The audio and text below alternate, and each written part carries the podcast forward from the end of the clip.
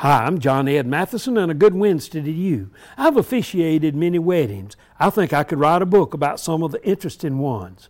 I read about Pam Patterson and Jeremy Salda, who were flying to Las Vegas to get married. During a changeover in Dallas, they met an ordained minister who offered to officiate in Vegas. As they boarded their flight, they jokingly told the pilot that they should just get married on the flight. The pilot said, Let's do it. The crew put up toilet paper streamers, a flight attendant served as maid of honor, and a photographer documented the ceremony. Now that's a different wedding, but weddings don't make a marriage.